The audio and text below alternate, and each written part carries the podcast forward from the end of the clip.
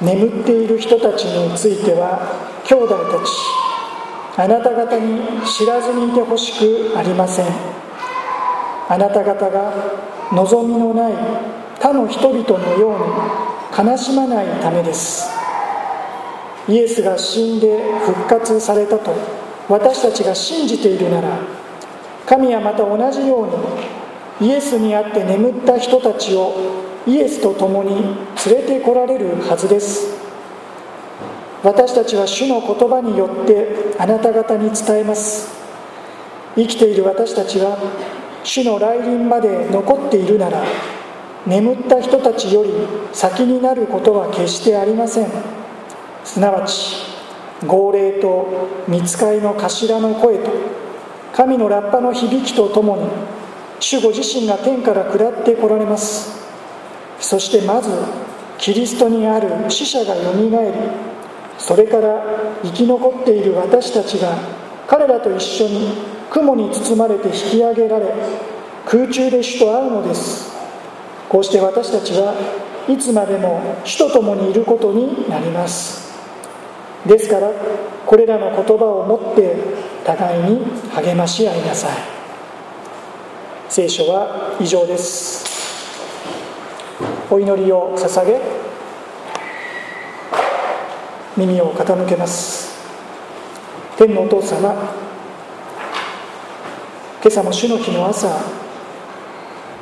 共に一つところに集まりまたオンラインを通しあなたを礼拝しています。礼拝の中で語られる神の言葉は何にも勝って権威がありまたあなたが私たちの歩みに必要だと言われる言葉です。信仰を持って主ご自身の語りかけに耳を傾けまたその身旨を受け取りあなたの御心に従って歩むそのような私たちと導いてください。御言葉のひとときも主の御手に委ねます。私たちの救い主イエス・キリストの皆によって祈ります。アーメン。続けてテサロニケ人への手紙第1を読み進めています。先週の箇所になりますが直前4章の11節こうありました。4章の11節。また私たちが命じたように落ち着いた生活をし自分の仕事に励み自分の手で働くことを名誉としなさい。こうした命令の背景に救い主イエス・キリスト神の御子が再びこの世に来られる。再臨。と呼ばれる出来事とその教えがあると先週も触れました。テサロニケの教会をはじめとするいわゆる初代教会の信仰の特徴その一つは主は再び来られるこの再臨に対する強い確信と切なる願いに満ちていたことです。これは今日の私たちにも求められている大切な信仰です。それでもテソラニケ教会の人々の中には主は再び来られる。もう間もなく来られる。今日にでも来られる。再臨に対する思い馳せるあまり落ち着きを失う人。地に足がつかず仕事にも手がつかなくなってしまう人たちがいたということです。こうした中でテサロニケ教会の人たちの間にはもう一つの不安恐れが広がっていました。それはもう間もなくイエス様が来られるその時この地上で生きている私たちは良い。晴れてイエス様と出会うことができるから。けれども先に亡くなってしまった人たちはどうなってしまうのか。彼らはイエス様が来られる時に間に合わなかった。死んでしまった彼らはもうイエス様がこの世界に来られた時この世界にはいない。すれ違い。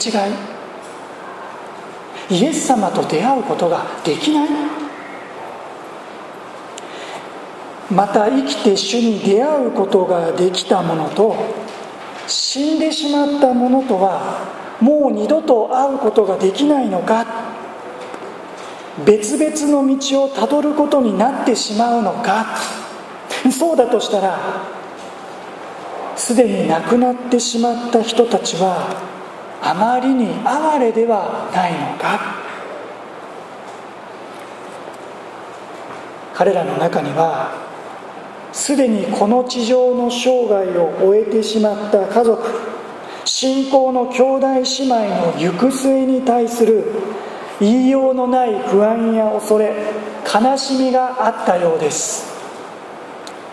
今日の箇所を読む上でこうしたテサロニケの人々の抱えていた思い不安恐れ考え方を理解しておく必要があります。さてそのような中でのパウロの言葉は13節から4章の13節をお読みします。眠っている人たちについては兄弟たちあなた方に知らずにいてほしくありません。あなた方が望みのない他の人々のように悲しまないためです。眠っている人々についてはそれは今この礼拝中に眠っている、まあ、そういうことではないわけです。眠っている人々とはすでに死んでしまった人亡くなってしまった人の遠曲表現です。彼らについて知らずにいてほしくありません。それは彼らのありし日のことをこの地上での生涯のことを知らないでいてほしくはない忘れないでほしいということではありません。眠ってしまった人々のこれからについて行く末について知らずにいてほしくありません。無知であってほしくはありませんという意味です。その理由はあなた方が望みのない他の人々のように悲しまないため。望みのない人々のように悲しまないため。つまりあなた方には望みが与えられているのだからその望みをしっかりと握り悲しまずに歩んでいきなさい。そのためにも先に召された人々の行く末について正しく理解しておかなければなりませんとパウロはここで語るのです。では眠っている人々のこれからは果たしてどうなるんでしょうか？考えたことがあるでしょうか？14節。イエスが死んで復活されたと私たちが信じているなら神はまた同じようにイエスにあって眠った人たちをイエスと共に連れてこられるはずです。一言で言えばイエス様が死んでよみがえられたようにイエス様にあって眠っている人々もまたやがてよみがえるのだ。このテサロニケ人への手紙よりも後に記されたコリント人への手紙その第一子の手紙15章16節から20節にかけてこう記されています、え、聖書をお持ちの方聖書を引くことのできる方は少しページを戻っていただいてコリント人への手紙第一15章350ページ上の段になります。コリント人への手紙第115章の16節から20節をご覧ください。モニターにも表示されますのでご参照ください。第1コリント15章16節から20節。今日の箇所との関連で読みます。もし死者がよみがえらないとしたらキリストもよみがえらなかったでしょう。そしてもしキリストがよみがえられなかったとしたらあなた方の信仰は虚しくあなた方は今もなお自分の罪の中にいます。そうだとしたらキリストにあって眠った者たちは滅んでしまったことになります。もし私たちがこの地上の命においてのみキリストに望みを抱いているのなら私たちは全ての人の中で一番哀れなものです。しかし今やキリストは眠った者の発音として死者の中からよみがえられました。こう記されています。今日の箇所とのつながりで言えばこうなります。テサロニケの人たちよく知っておいてください。このことに関して無知であってはなりません。イエス様が死者の中からよみがえられなかったのならキリストにあって眠った者たちは滅んでしまった。そう言わざるを得ないでしょう。なぜなら死者の復活ということはないからです。けれどもイエス・キリストは確かに死者の中からよみがえられました。あなた方が信じている通りにです。であればイエス様に会って眠った者たちはどうなると思いますか？そのまま朽ちて滅び去りそれで終わりそうではありません。イエス様がよみがえられたように彼らもよみがえるのです。なぜならキリストの復活は眠った者の初歩としてのよみがえりを意味しているからです。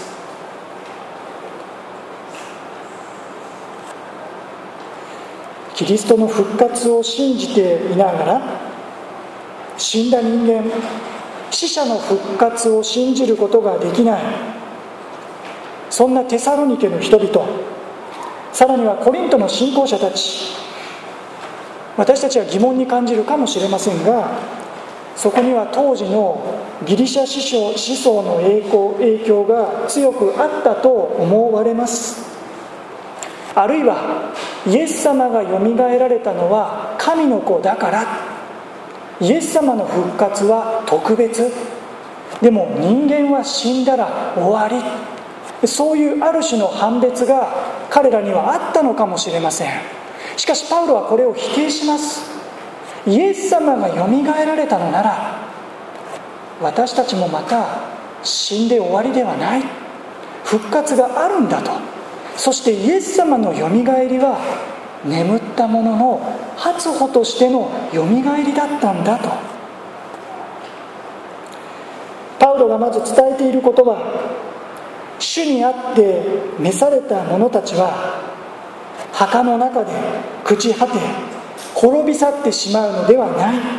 キリストがよみがえられたように彼らもよみがえるということです。それをここでは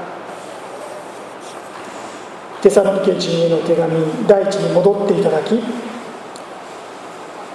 4章の14節の後半ではイエスと共に連れてこられるはずですとそう表現しました。イエスと共に連れてこられる。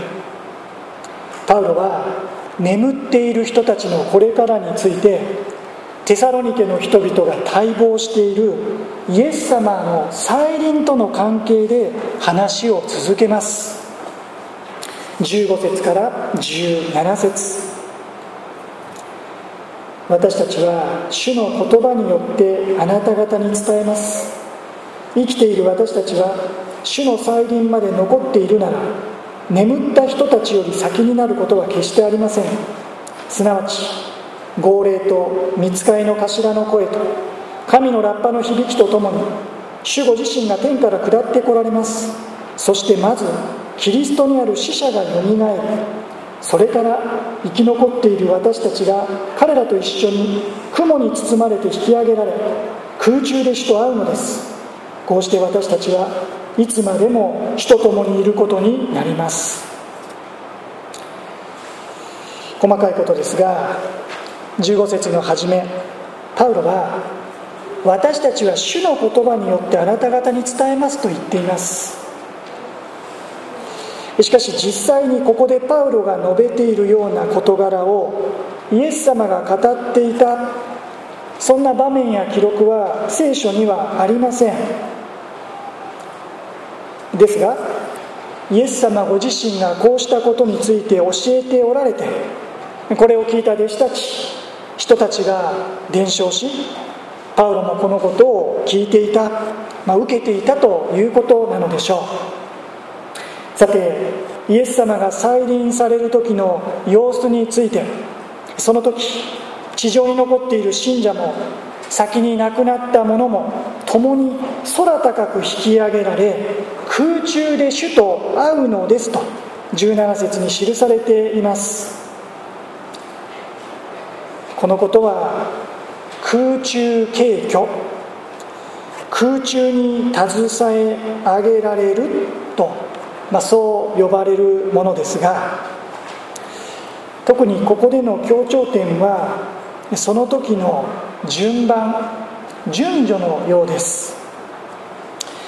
15節では生きている私たちは主の来臨まで残っているなら眠った人たちより先になることは決してありません。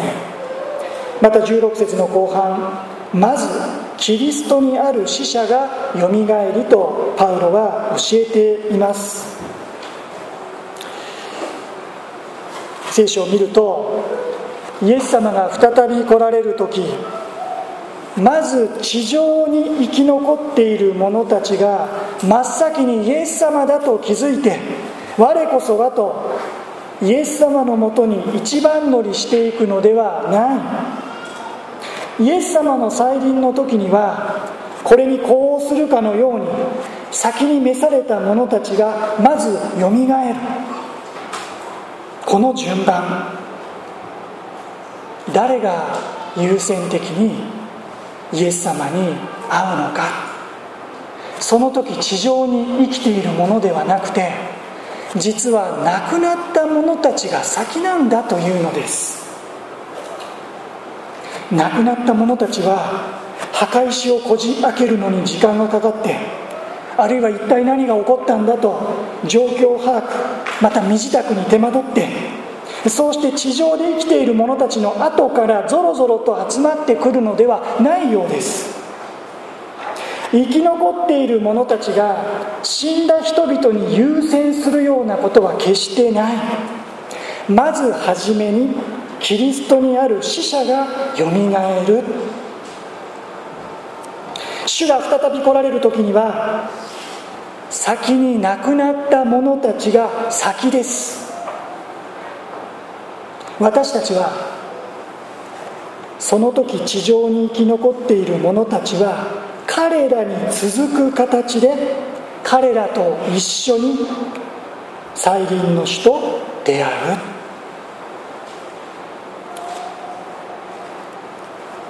パウロの教えいやイエス様ご自身の教えはテサロニケの人々の考えを大いに覆すものだったことでしょう。しかしそれ以上に彼らの不安と恐れを吹き消すに十分なものだったはずです。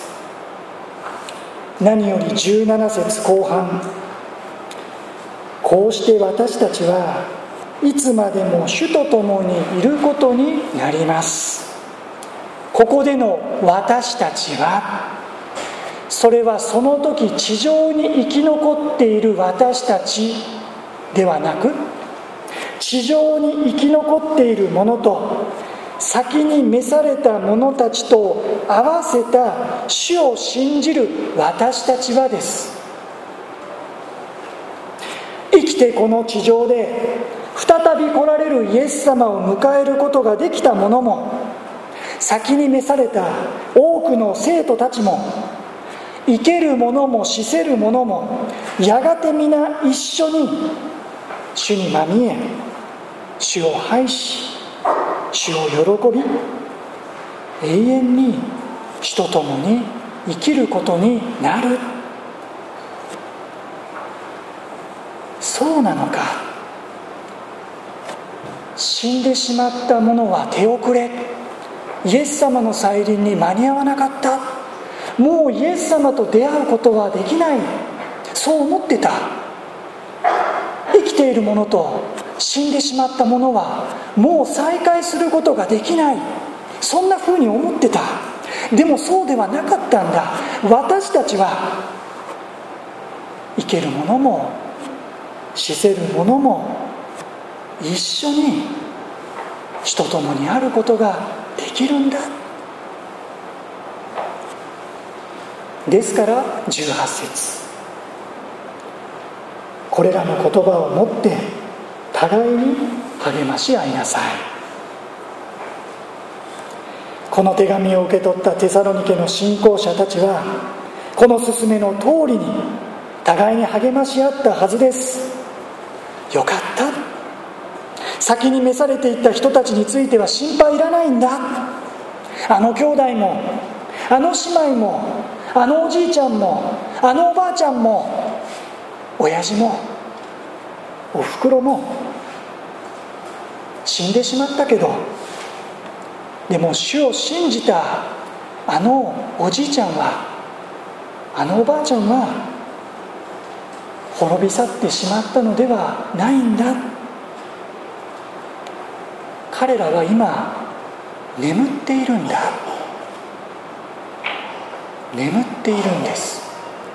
これは死んだ人亡くなった人の婉曲表現ではありません。少なくとも聖書に関しては。彼らはまさに眠っている人です。主が再び来られる時に目を覚ましよみがえり立ち上がるのです。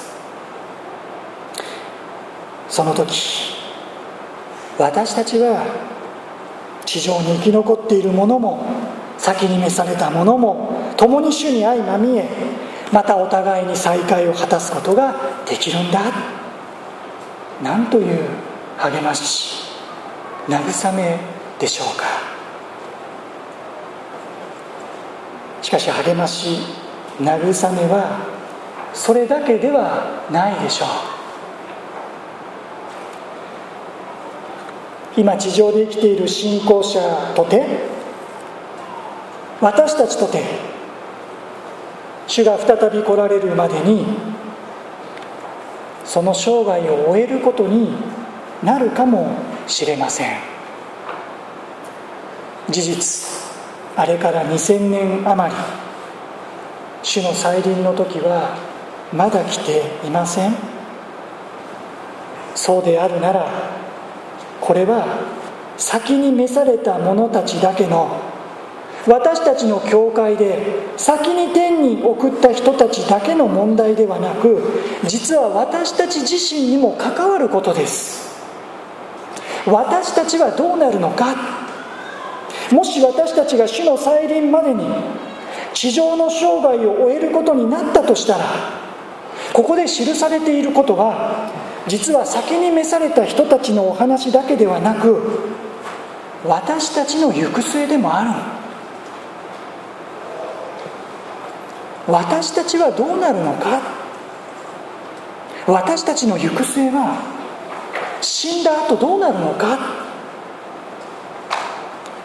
この観点で改めて読んでみたい。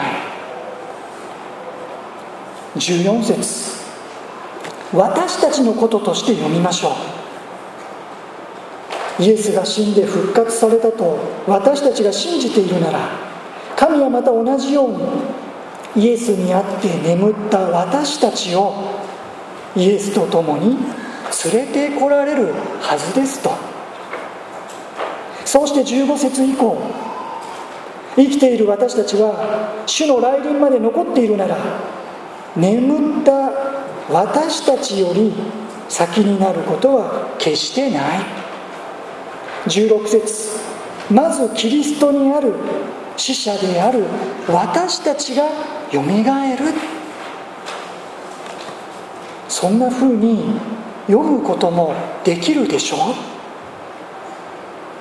こうして読んでいく時に今日の箇所の一つ一つの言葉また別の響きを持って私たちに迫ってくるのではないでしょうか。あのおじいちゃんのことではない。あのおばあちゃんのことだけではない。先に亡くなった親父やおふくろのことだけではなくてもし私たちがイエス様の再臨の前に私たちが召されたとしたら私たちのその後はどうなるのか今日の箇所は明確に教えています。よみがえるんだと。そしてまずあなた方がよみがえってイエス様と会うことになるんだ。そしてそこにその時地上に生き残っている者たちもやってきていつまでも主と共にいることになる。本当に大きな慰めであり励ましではないでしょうか。最後にもう一度13節の言葉に戻ります。4章の13節。眠っている人たちについては兄弟たちあなた方に知らずにいてほしくありません。あなた方が望みのない他の人々のように悲しまないためです。新海訳第3版までは13節の後半をあなた方が他の望みのない人々のように悲しみに沈むことのないためですと訳しました。悲しみに沈むことのないため。個人的にはこちらの訳の方が良いなと思うのです。つまり悲しみがない。ということではない。それでもその悲しみに沈み込んで押しつぶされて終わってしまうことはない。この悲しみは望みのないお先真っ暗な悲しみではなく悲しみの中にも確かな望みを持って生きることができるそのような悲しみ。そのためには死んだ人々の行く末について正しく知らなければなりません。信仰を持って主の再臨の時の状態について知らなければなりません。復活の希望について再会の喜びについてそうしていつまでも主と共にある幸いについてここで教えられているような正しい信仰的理解に立ってイエス様の再臨の時を待ち望むのです。主イエスを信じる者には他の望みのない人々のように悲しみに沈むことのない救いの道脱出の道希望が確かに備えられているからです。そうしてお互いに励まし合い慰め合って共に天を見上げて歩んでいくことができる。それがイエス様の体である。教会に。主を信じる私たちに与えられている。真の幸いです。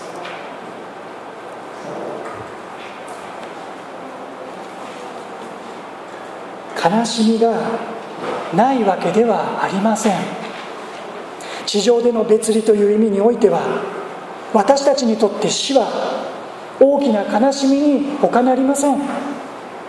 先にどなたかを天に送ることはいつも本当に寂しいことです。昨年から今年にかけて教会の交わりにおいても檜垣正彦兄弟池田聖子姉妹枯木義美兄弟田村義雄兄弟を天に送ることとなりました。ご遺族はもちろんさまざまに関わりのあった者たちにとってはやはり悲しいことです。辛いことです。そして根本的に私たちがなぜ死に対して悲しむのか痛むのかまた恐れや不安を感じるのかそれは聖書によれば死が自然のものではなく罪の結果だからです。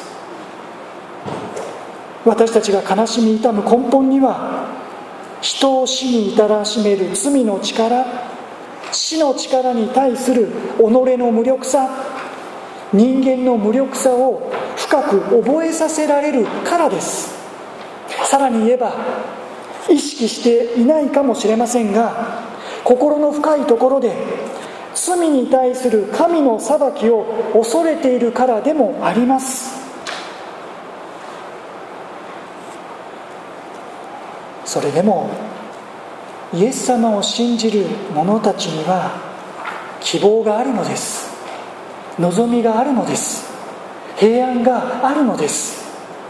なぜなら罪の棘はキリストの十字架によって取り除かれ死の力はキリストの復活によって飲み込まれたからです。死は勝利に飲まれた。コリント人への手紙第一15章。先ほど引用した箇所の後にはっきりと記されています。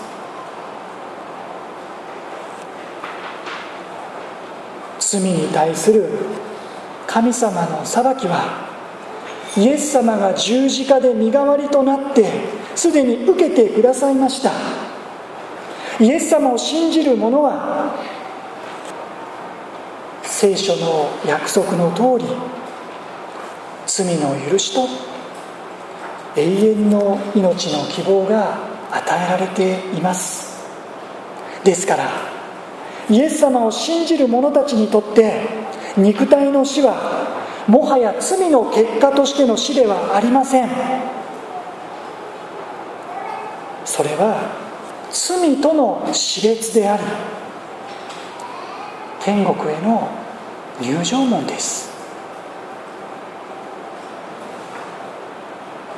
だから地上での別離の悲しみを覚えつつも死を信じる者たちには死で終わらない永遠の命の希望。復活の希望主にある再会の希望と喜びがあるのです。いつまでも死と共にいる永遠の命の幸いがあります。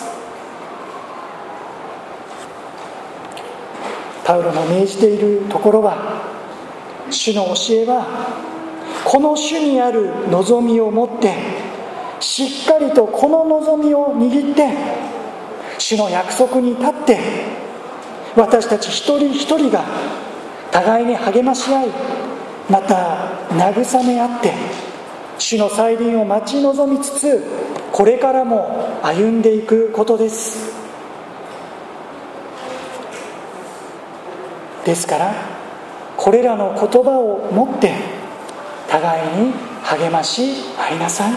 これが教会の歩みです。加えてパウロが13節で他の望みのない人々そう表現していることが気になります。私たちが案じなければならないのは死を信じて先に召された人々の行く末だけではないでしょう。の望みのない人々はどうなってしまうのか。彼らの行く末こそ死を信じる者たちは本当の意味で案じなければならないのではないでしょうか。生きる望みのない人がいる。死を恐れている人たちがいる。死んだ後どうなるんだろうか。終わってしまうんだろうか。そんな恐れを抱えている人たちに裁きを恐れている人たちに救われる道があるんだと。許しの道があるんだと。復活の希望があるんだと。再会の希望があるんだと。イエス様が私たちの罪のために十字架にかかって死んでくださりまた眠った者の発音として復活の希望を約束してくださるためによみがえってくださったんだと。このイエス様の十字架と復活福音この喜びの知らせをこの町に届けていく。この年の後半の歩みを始めるにあたってそのこともまた私たちは深く祈りまた願っていく者たちでありたいとそのように思います。お祈りをいたします。眠っている人たちについては兄弟たちあなた方に知らずにいてほしくありません。あなた方が望みのない他の人々のように悲しまないためです。天の父なる神様イエス様を信じしかし再びイエス様が来られる再臨を前に先に天に昇られた方々がいます。彼らはどうなっていくのでしょうか。今日の箇所を通し心配ないのだと教えてくださり感謝します。いや彼ら彼女たちだけではなく仮に主が来られるまでに私たちが召されたとしてもなお私たち自身にも希望があるのだと教えてくださり感謝いたします。生けるものまた主にあって死せるものともどもに栄光の体を持ってよみがえる。主の再臨の時には天から地から西から東から北から南からと一堂に会する。その御国の前味を私たちはすでにこの礼拝の中でも味わわせていただいていることを覚えさせてください。またやがての再会が約束されているならその時笑顔で会うことができるようなそんな地上の生涯での関係良い関係をこれからも築き上げていくことができるようにも導いてください。また望みのない人々のことを案じます。彼らにこの町に喜びの知らせを届けていくそんな私たちの教会の歩みともならしてください。見てに委ねます。救い主イエス様のお名前で祈ります。アーメン。